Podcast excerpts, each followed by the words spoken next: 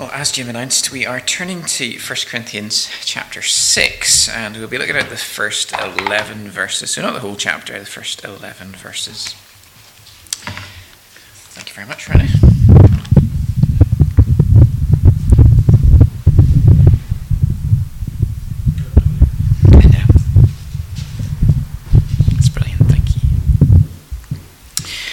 So, what we've seen over the past few weeks as we've looked at this letter to the church at Corinth is that the Corinthians were fantastically gifted by God. God had given them many spiritual gifts, and it, it, this is commended by Paul as he writes to them. The Spirit of God was working in their midst, and yet, in the midst of so much that was good and so much life and vitality, there was also serious corruption in the church at Corinth as well. Uh, so there were all kinds of problems that you wouldn't imagine to be found within a church. There was pride, there was divisions, there was fighting, there was worldliness, there were lawsuits, and all kinds of immorality, even incest, and much more. So it was really, really um, massively problematic, even though there was much good. And when we look at the kind of problems that were in the church at Corinth, it kind of shocks us, even as we read it to this day, as we see the kinds of problems that existed there. And Yet, it's also a bit of a comfort to us in the 21st century because when we see us facing the same kinds of problems that they were facing in the first century, well, it then means that what Paul has to say to them comes in freshness to us because it makes us realize that the word that was written to them back in the first century is just as relevant to us today and it speaks to us with fresh life. And the particular problem that we're going to be looking at today in this first part of chapter 6 is the problem of lawsuits. Because what was happening was that the believers at Corinth were taking each other to court, fighting each other over all kinds of disputes, rather than resolving these disputes amicably amongst themselves. And Paul's really concerned about this because it basically makes the church the laughing stock of the world. Everyone was laughing at them because they couldn't agree in anything, and they were having to take each other to courts to resolve these issues. Now, we have to be clear about one thing to begin with that these were civil cases, and for the most part, trivial cases. These were not criminal cases that were being dealt with. And I'm going to come back to that point because it's important to note that up front. So, what we've got is all kinds of disputes about things like property, about money, about contracts. And brothers and sisters are taking each other to court to get their pound of flesh simply because they can't agree together. Now, if you keep your eye on the news, you'll discover all kinds of interesting cases on the media at one point or another. Um, we know that in the UK at the minute, we've got the famous Wagatha Christie case going on at the minute. And if you don't know about Wagatha Christie, if you don't know about it, um, don't worry about it. Basically, it's footballers' wives suing each other over who's been leaking their private lives to the press. And in the States, you've got actors like Johnny Depp and Amber Heard arguing with each other over um, over defamation of character. And people love these kinds of stories because it's all gossipy and it gets into people's private lives. And you think to yourself, oh, well, that's, that's what footballers' wives for you, or that's actors for you. You know, they can't agree with one another. But you can imagine the kind of devastating this impact this kind of thing had in Corinth when the gossip started to spread about believers that were suing each other over stupid things. And the gossip would have been spreading. Uh, oh, did you hear about Demetrius? You know, fictional names, I'm just making this out. You know, they'd be saying, Did you hear about Demetrius? He, he's suing Diana because apparently the material that she provided for his business isn't good enough. And, and be all this gossip floating around Corinth. And before you knew it, people's Repu- the reputation of Christians would have been just in tatters. The cause of Christ would have been just a laughing stock, simply because believers couldn't get along with one another. They had to sue each other in court. But before we say any more about this, let's read what Paul has to say and um, think about it in more detail. So we're reading from 1 Corinthians chapter 6 and verse 1. If you've got a Bible, you can follow along, and if you don't, you can just listen to what Paul has to say. And I'm reading from the NIV. Paul writes, if any of you has a dispute with another, do you dare to take it before the ungodly for judgment instead of before the Lord's people? Or do you not know that the Lord's people will judge the world? And if you are to judge the world, are you not competent to judge trivial cases? Do you not know that we will judge angels? How much more the, dis- the things of this life?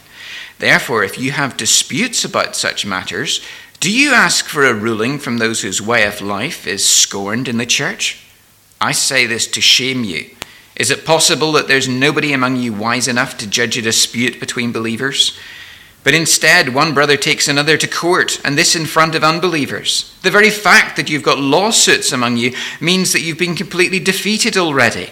Why not rather be wronged? Why not rather be cheated? Instead, you yourselves cheat and do wrong, and you do this to your brothers and sisters. Or do you not know that wrongdoers will not inherit the kingdom of God? Do not be deceived. Neither the sexually immoral, nor idolaters, nor adulterers, nor men who have sex with men, nor thieves, nor the greedy, nor drunkards, nor slanderers, nor swindlers will inherit the kingdom of God. And that is what some of you were. But you were washed, you were sanctified, you were justified in the name of the Lord Jesus Christ and by the Spirit of our God. And this is God's word. Now, what we can see here is that things were in a pretty bad state in Corinth. And what Paul's pointing out is that it's this whole problem with them having lawsuits with each other. And what he's driving towards in this passage is found for us in the crux of the chapter in verse 11. You see, the reason why they were suing each other and behaving so badly towards each other is they hadn't grasped the reality that they were new people. They weren't the people that they used to be, they were new people. And so Paul has to remind them in verse 11 that is what some of you wear. That's what you wear. It's not what you are, that's what you wear. But, he says, you were washed, you were sanctified, you were justified in the name of the Lord Jesus Christ and by the Spirit of our God. And so Paul is drawing his attention to this point in verse 11 that a radical change has taken place in their life. And if they are going to change, then they need to grasp what has taken place. They need to live in a new way because of what God has done. And with that principle in mind, Paul then begins in the first eight verses by explaining how they ought to deal with these disputes. If they're new people, then they need to deal with their disputes in a different way from the way they used to. Then in verses 9 and 10, he gives them a warning as new people not to go back to the way they used to live because they are changed. They can't live as if nothing had happened. And then in verse 11, he gives them assurance as new people that they are truly changed. And the reason why they're not to go back is because there has been this radical transformation that God has brought about in their lives. So let's think about these different points. Now, the first eight verses then deal with this problem of disputes the, these lawsuits. And Paul begins by asking them If any of you has a dispute with another, do you dare to take it before the ungodly for judgment instead of before the saints, the Lord's people? He's not thinking about special kinds of Christians when he talks about saints, he's thinking about the Lord's people. And so the problem was that instead of resolving these disputes among themselves, they were taking it to secular courts. And so, what Paul clearly expects is that when Christians have disagreements and disputes with each other, they should be resolving it in house rather than having to go to court. Now, like I said, it's important to note that these are civil cases rather than criminal cases, and this is important to point out. And the reason why you can see this, or the, the, evidence for this, you can see it in verse 2, for example. He talks about the trivial cases or the smallest cases that are being dealt with. These aren't serious matters that need to be dealt uh, by, by proper authorities. These aren't criminal issues. Again, in verse 7, he suggests that the problems that are occurring here are things to do with being cheated or being defrauded and again, it's important to note that this isn't a criminal issue. And the reason why it's important to point this out is because some people have read passages like this and have used this as an excuse to gloss over and hide over serious criminal problems in the church. And that's not something that we can do. The Lord has established proper authorities to deal with um, things which are legally wrong, criminally wrong. And in such cases, it's proper that Christians take those cases to the proper authorities rather than dealing with them in house. And I mean, that's always a shame, it always brings reproach in the church when such cases have to go to court, criminal cases. But it's even more of a shame when we try to gloss over them and try to pretend that everything's okay and try to deal with it rather than taking it to the proper authorities. And so that's an important point to note that what Paul's talking about here are civil cases. It's not about criminal cases. So then, Um, with that in mind, he then explains uh, in the following verses how ridiculous it is that they're actually having to go to court to try and resolve these issues. In verses 2 and 3, he points out that because we're new people, we've been given a new destiny. We've been given new privileges which are yet to be revealed in the future because of who we are in Christ. And he says, Do you not know that the saints, the Lord's people, will judge the world? Again, he goes on in verse 3 and he says, Do you not know that we will judge angels? Now, he doesn't go into details exactly how this is all going to be worked out. But Paul understands that because of who we are in Christ, because we have been joined to Jesus Christ, his future is our future. Because he will come and will rule this world in a coming day, Paul knows that we too will rule with Christ. We will be given responsibility, says Paul, to judge the world to administer justice in this world, and even, he says, to judge angels themselves. And this will be something which we will be equipped to do because God's Spirit will give us the necessary wisdom to do that. And yet, it's not just something that we're going to get wisdom to do in the future, but because we already have God's Spirit, Paul has pointed out in previous chapters, that already we have been given wisdom from God that we should then know how to deal with disputes between brothers and sisters. And so that even now, ahead of what's going to happen in the future, we should be able to apply God's wisdom in the church and resolve disputes between believers. And then in verse 4, he highlights how ridiculous it is that they are, they're asking for decisions, they're asking for adjudication of disputes by those whose way of life is held in low esteem by the church, it's scorned by the church. They looked upon those outside in the world who didn't hold to Christian values, who didn't hold to the wisdom that had been given from God, and they were taking their cases to them and asking them to adjudicate it. And it's simply ridiculous to actually try and ask for this adjudication from those whose way of life simply was completely inconsistent with Christian standards. And another incongruity uh, with what they're doing is found in the fact that they prided themselves in their wisdom. We've already seen that um, in chapters 1 and 2. They were so proud of the wisdom that they had, and they boasted in the different preachers that they had amongst them and said, Oh, this one's really wise. And they gloried in worldly wisdom. And yet, Paul, he looks at them and he says, Come on. Are you telling me then that you don't have the wisdom to deal with your own disputes in the church? Is that the extent to which you've sunk? You pride yourself in your wisdom, and yet you can't even sort out your own petty squabbles. And he asks then, Is it possible that there's nobody among you wise enough to judge a dispute between brothers? There's a hint of sarcasm there. But it's not just sarcasm, because he genuinely believes, like I said, that Christians have been given wisdom from God. That through the Spirit of God, we know God's mind, and we should be able then to deal with the problems that occur in the church. And so, for Paul, then, this whole problem uh, of taking believers to court is an absolute shame. And he says in verse 7 that it is a defeat for them. It's an utter defeat for them to actually arrive up at this point where they've sued one another. Rather, as Christians, it would be far better if they learned to turn the other cheek when things are done to them that are wrong. Far better to be wronged, far better to be cheated than to actually resort to taking revenge against brothers and sisters by trying to get your pound of flesh, because that's what was happening here. He says that they are cheating and wronging their own brothers and sisters. And I think one of the reasons why he says that is because courts in those days, uh, Roman civil courts, weren't the same kind of um, courts that we have today. Uh, generally, our courts in the UK are apprised for having um, a degree of, of fairness about them. Yet in the Roman world, money was the thing that gave you most clout. And it's still true to some extent today, but basically, if you've got enough money, you can sue people and you can win your case. And so, what Paul's concern here is that not only are they suing one another, but it's an abuse of power and privilege. People that are less well off, who can't defend themselves, are being hauled up in court, and they are wronging, they're cheating their own brothers and sisters. And it's a crying shame. It's a mess, the whole situation. And you can imagine the kind of tensions that must have produced in the church when they gathered together on the Lord's Day.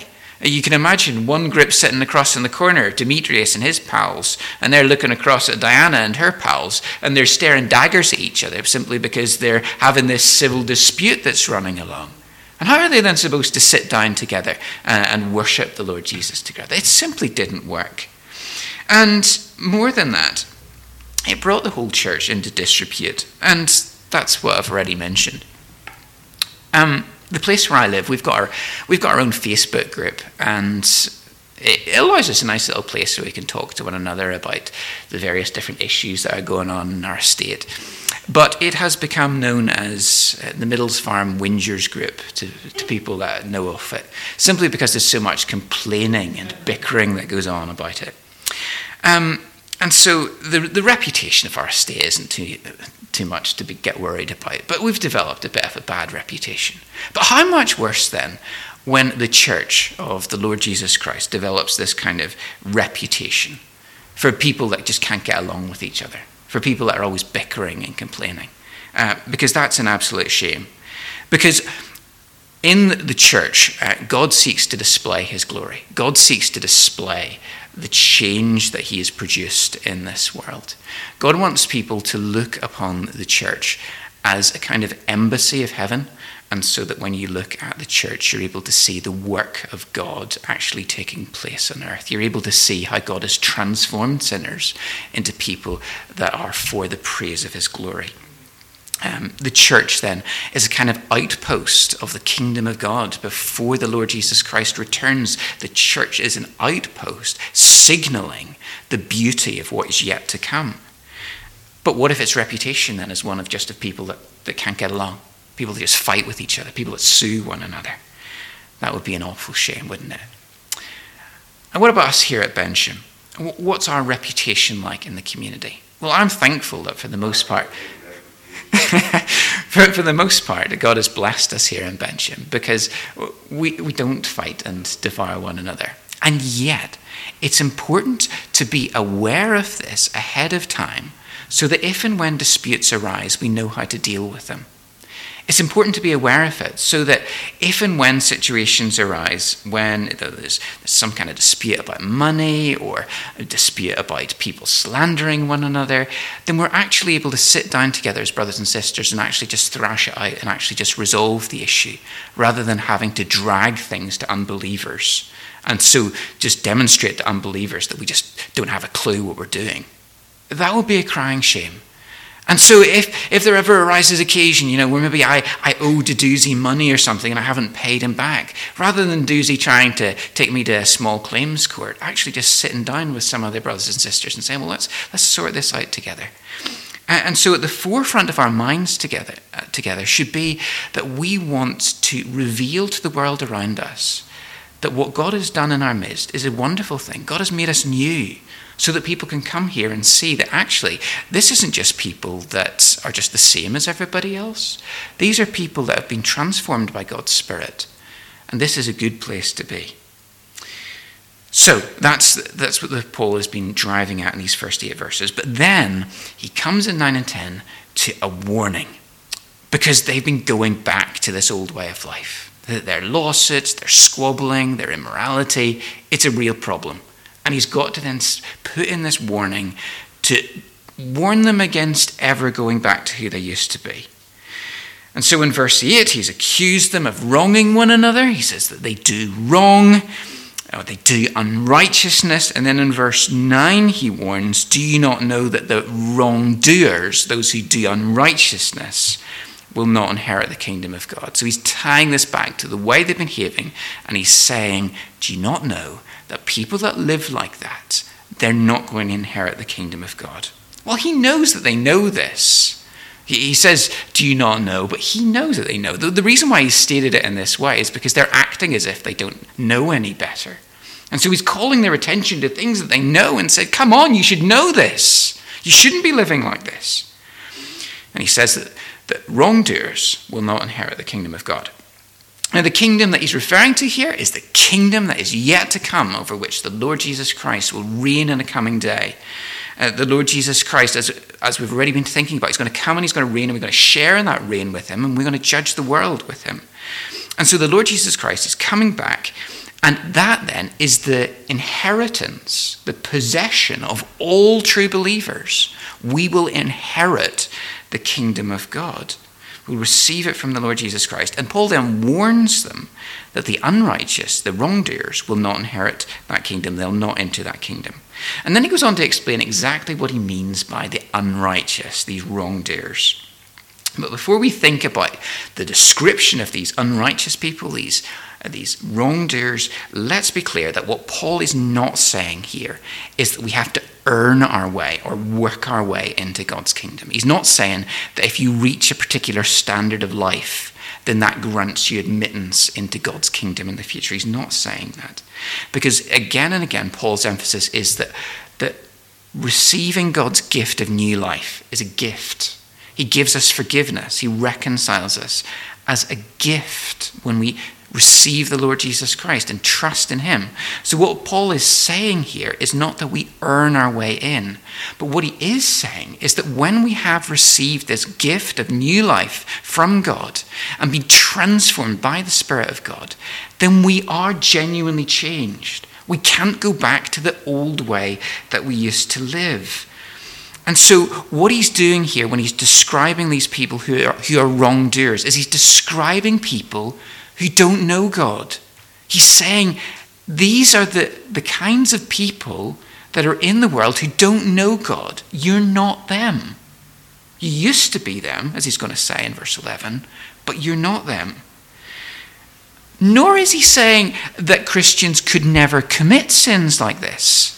Because Christians do commit some of these sins. But what he's saying here is that because of the change that has been produced, these things are not the habitual character of Christians. We don't habitually live in the ways that he's describing here because a Christian is someone who's been made new. So let's then have a think about this list of wrongdoers, and it's quite a long list. He says in verse 9, Do not be deceived, neither the sexually immoral nor idolaters, nor adulterers, nor men who have sex with men, nor thieves, nor the greedy, nor drunkards, nor slanderers, nor swindlers will inherit the kingdom of God. Now that's quite a searching list. Because it's not just really bad things, if we want to use that term. It's not just the really bad sins that are listed here. It's things like greed. It's things like uh, um, it, it is one of the biggest sins. And slander is another one of the things. It is one of the biggest sins of all. And, and what Paul is emphasizing here is that this covers a whole range of negative character traits that we must stay away from as Christians. So when he mentions things like greed and slander, like who amongst us as Christians can say that we've never done any of these things? Uh, of course we have. There's been times when we've been greedy, covetous. There's been times when we've slandered others, we've said things about other people that we shouldn't have said, that have defamed their good character. Um, and Paul's point isn't that that we should then start to doubt our salvation and think, well, maybe we're not actually going to inherit God's kingdom because I've done some of these things. No, Paul's point is to get us to evaluate our, our claim to be new people, if we genuinely believe that God has worked in our lives through His Spirit to make us new, then we've got to live up to that. We can't go back to this old way of life where we're greedy, where we're slanderers, where we're immoral. We've got to live out these new lives, and we cannot then let such sins dominate us. We've got to eradicate these sins from our lives wherever we actually see them occurring. Now, most of these things in the list don't need to be justified much, and I don't have time to go through all of them. But um, I'm going to pick out one just because over the past few decades there's been increasing emphasis on rehabilitating some of these sins and presenting them as things that are actually quite acceptable in today's society. And I want to draw, draw our attention just one of these things to just point out what Paul's saying and what he's not saying.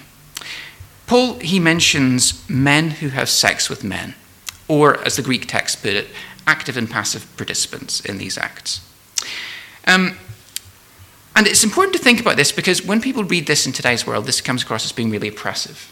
It comes across as being really insensitive, as being a violation of people's true identities. Because in the world that we live in today, people define themselves by their desires. That is, if you under, want to understand who you truly are, then you've got to understand your desires because they define you. And what, one of the worst things you could do then would be to be untrue to yourself. If you want to be true to yourself, then you've got to evaluate your desires and you've got to live out those desires. And if you don't do that, then people will say that you're living an inauthentic existence. You're, you're living a fake life. And this is the way that the world thinks about this. And so when Paul comes along and says that this is a sin, people read that and they think, well, actually, this is really repressive, Paul. This is really, really outdated. You can't think like that. But this idea that our desires, our, our sexual desires, are a fundamental part of our identity is a very modern notion. And that's not the way that Paul thinks about it. Because when we look at the way Paul thinks about it in verse 10 uh, and verse 11, what he sees is that our identity is wrapped up with Jesus Christ. We are defined not by our desires, we are defined by who we are in Jesus Christ. We are defined by who the Spirit of God has made us to be. We are not defined by our desires or by our sexual desires, whether heterosexual or homosexual. Those things do not define us. And because of that, then Paul will say to us that what we need to do, whoever we are, whatever our desires are, is to bring everything under the lordship of Christ. And so that we submit all of our desires, all of our aspirations, all of the things we feel, all of the things we think, under the lordship of Jesus Christ and say that He is our Lord, He is our Master, and we live under His authority. For some Christians, then, to actually live this out, this will actually mean a life of celibacy, a life of singleness. And that will be difficult, particularly difficult in today's world, where they will be mocked as being inauthentic, as being fake, for living out that kind of faithful life. And so, the important thing for us as Christians is that when we have brothers and sisters amongst us that are actually seeking to live faithfully to God, who are seeking to bring their lives under the, the authority of the Lord Jesus Christ, then we should esteem them and support them for seeking to live faithfully for the Lord Jesus. So, that's just a bit of an aside. And what Paul has done then is he's gone through this list of characteristics and he warns the Christians that they cannot go back to that old way of life. Because to go back would mean to forfeit all that they had in God's kingdom. And so there's no going back. They can't go back.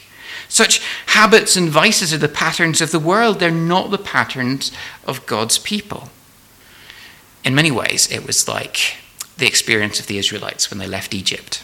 You remember they left Egypt, and in Egypt they'd experienced slavery, they'd experienced idolatry, and many of them had been corrupted by that way of life. And so when they come out into the desert and God leads them through the wilderness, that idolatry starts to creep in again and they start to worship a golden calf. And again and again, we see God chastising them for the way that they keep on going back in their hearts.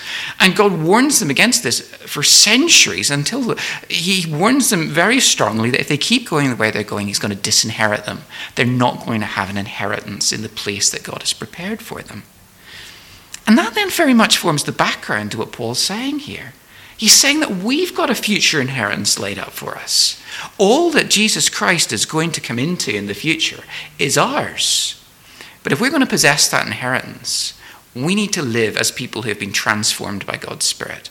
We can't go back in our hearts the way that the Israelites went back to their idolatry and corruption. And the reason why then we need to listen to such warnings is because we realize that it's only by God's grace that we can keep going. It's only by God's power working within us through His Spirit that we can actually persevere and get to the end goal. And so we heed these warnings and we seek to eradicate these sins from our life wherever we see them so that we will demonstrate in our lives that we are new people and so that we will share in that glorious future that the Lord Jesus Christ will provide for us. But then we come to the last point, verse 11. Paul, he doesn't just have warnings for the Corinthians. He's not just warning them about bad things that will happen, because he's got an assurance for them that they really are new people and that's what he's been building towards. Yes, they might have gone back in some respects and started to behave like the people that they used to be, but they are not the people that they used to be. And that's what Paul is stressing here. And he calls them to recognize who they are. And so he says in verse 11, after going through that list of kinds of people that they used to be, and he says, That is what some of you were.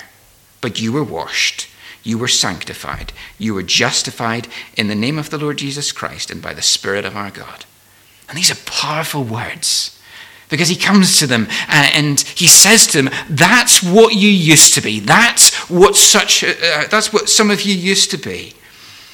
And whoever was reading Paul's letter to the Corinthians would have looked around his audience as he was reading it out loud, and he would have seen the people that used to be adulterers, the people that used to be idol- idolaters, the people that used to be drunkards, the people who used to be steeped in all kinds of sin. And he would have seen them sitting there in the church, and he would have said, And that is what some of you were. They weren't that now. That's what they used to be. Now everything has changed. Now, Paul says they were washed, they were sanctified, they were justified. And because of that, their fundamental identity had changed. So, briefly, then, what does he mean when he talks about this washing, sanctification, and justification? Washing could be just a symbolic way of referring to what the Lord Jesus Christ had accomplished. I think it refers more specifically to baptism, Acts 22 16.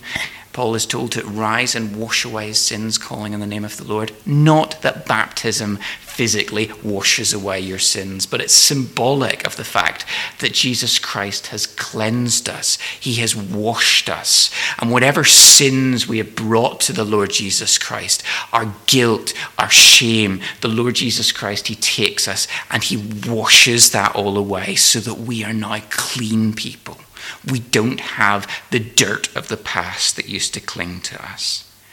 Then he says that they are sanctified. And normally, when we think about sanctification, we think about God's process of progressively making us more like Christ. In the New Testament, sanctification most often refers to God's definitive moment of making us holy whereby he takes us from people that didn't used to belong to him and he says, Right now, you are mine. You are set apart for me. You are holy. And that sanctification, holiness word group is all part of the same word group in Greek. Paul says that we are now part of God's holy people. Once we didn't belong to God's people, but now we do.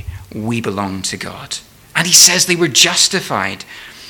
And, this refers to the idea that they're declared right before God because previously they'd carried about a weight of guilt before God, the shame of what they've done, their condemnation. And so, um, what Paul tells to them is that they have been justified, they have been put right with God. And so, this has been the announcement of the verdict ahead of time in the future when, when God will pronounce over them that they are in the right, God announces that in the lives of his people now, that they have been put right. And this is the experience of Christians. We've been washed, we've been sanctified, we've been justified.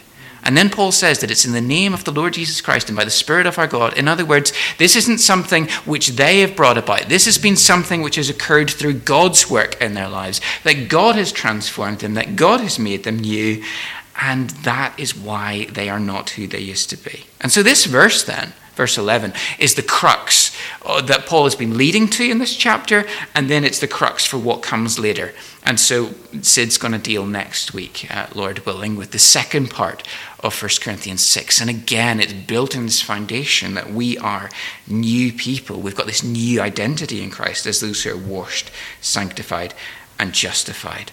So, what defines us? Not the sins that, that used to define us, not the sins that cling to us uh, sometimes, even now. What defines us, says Paul, is what God has done for us. What defines us is who God says we are.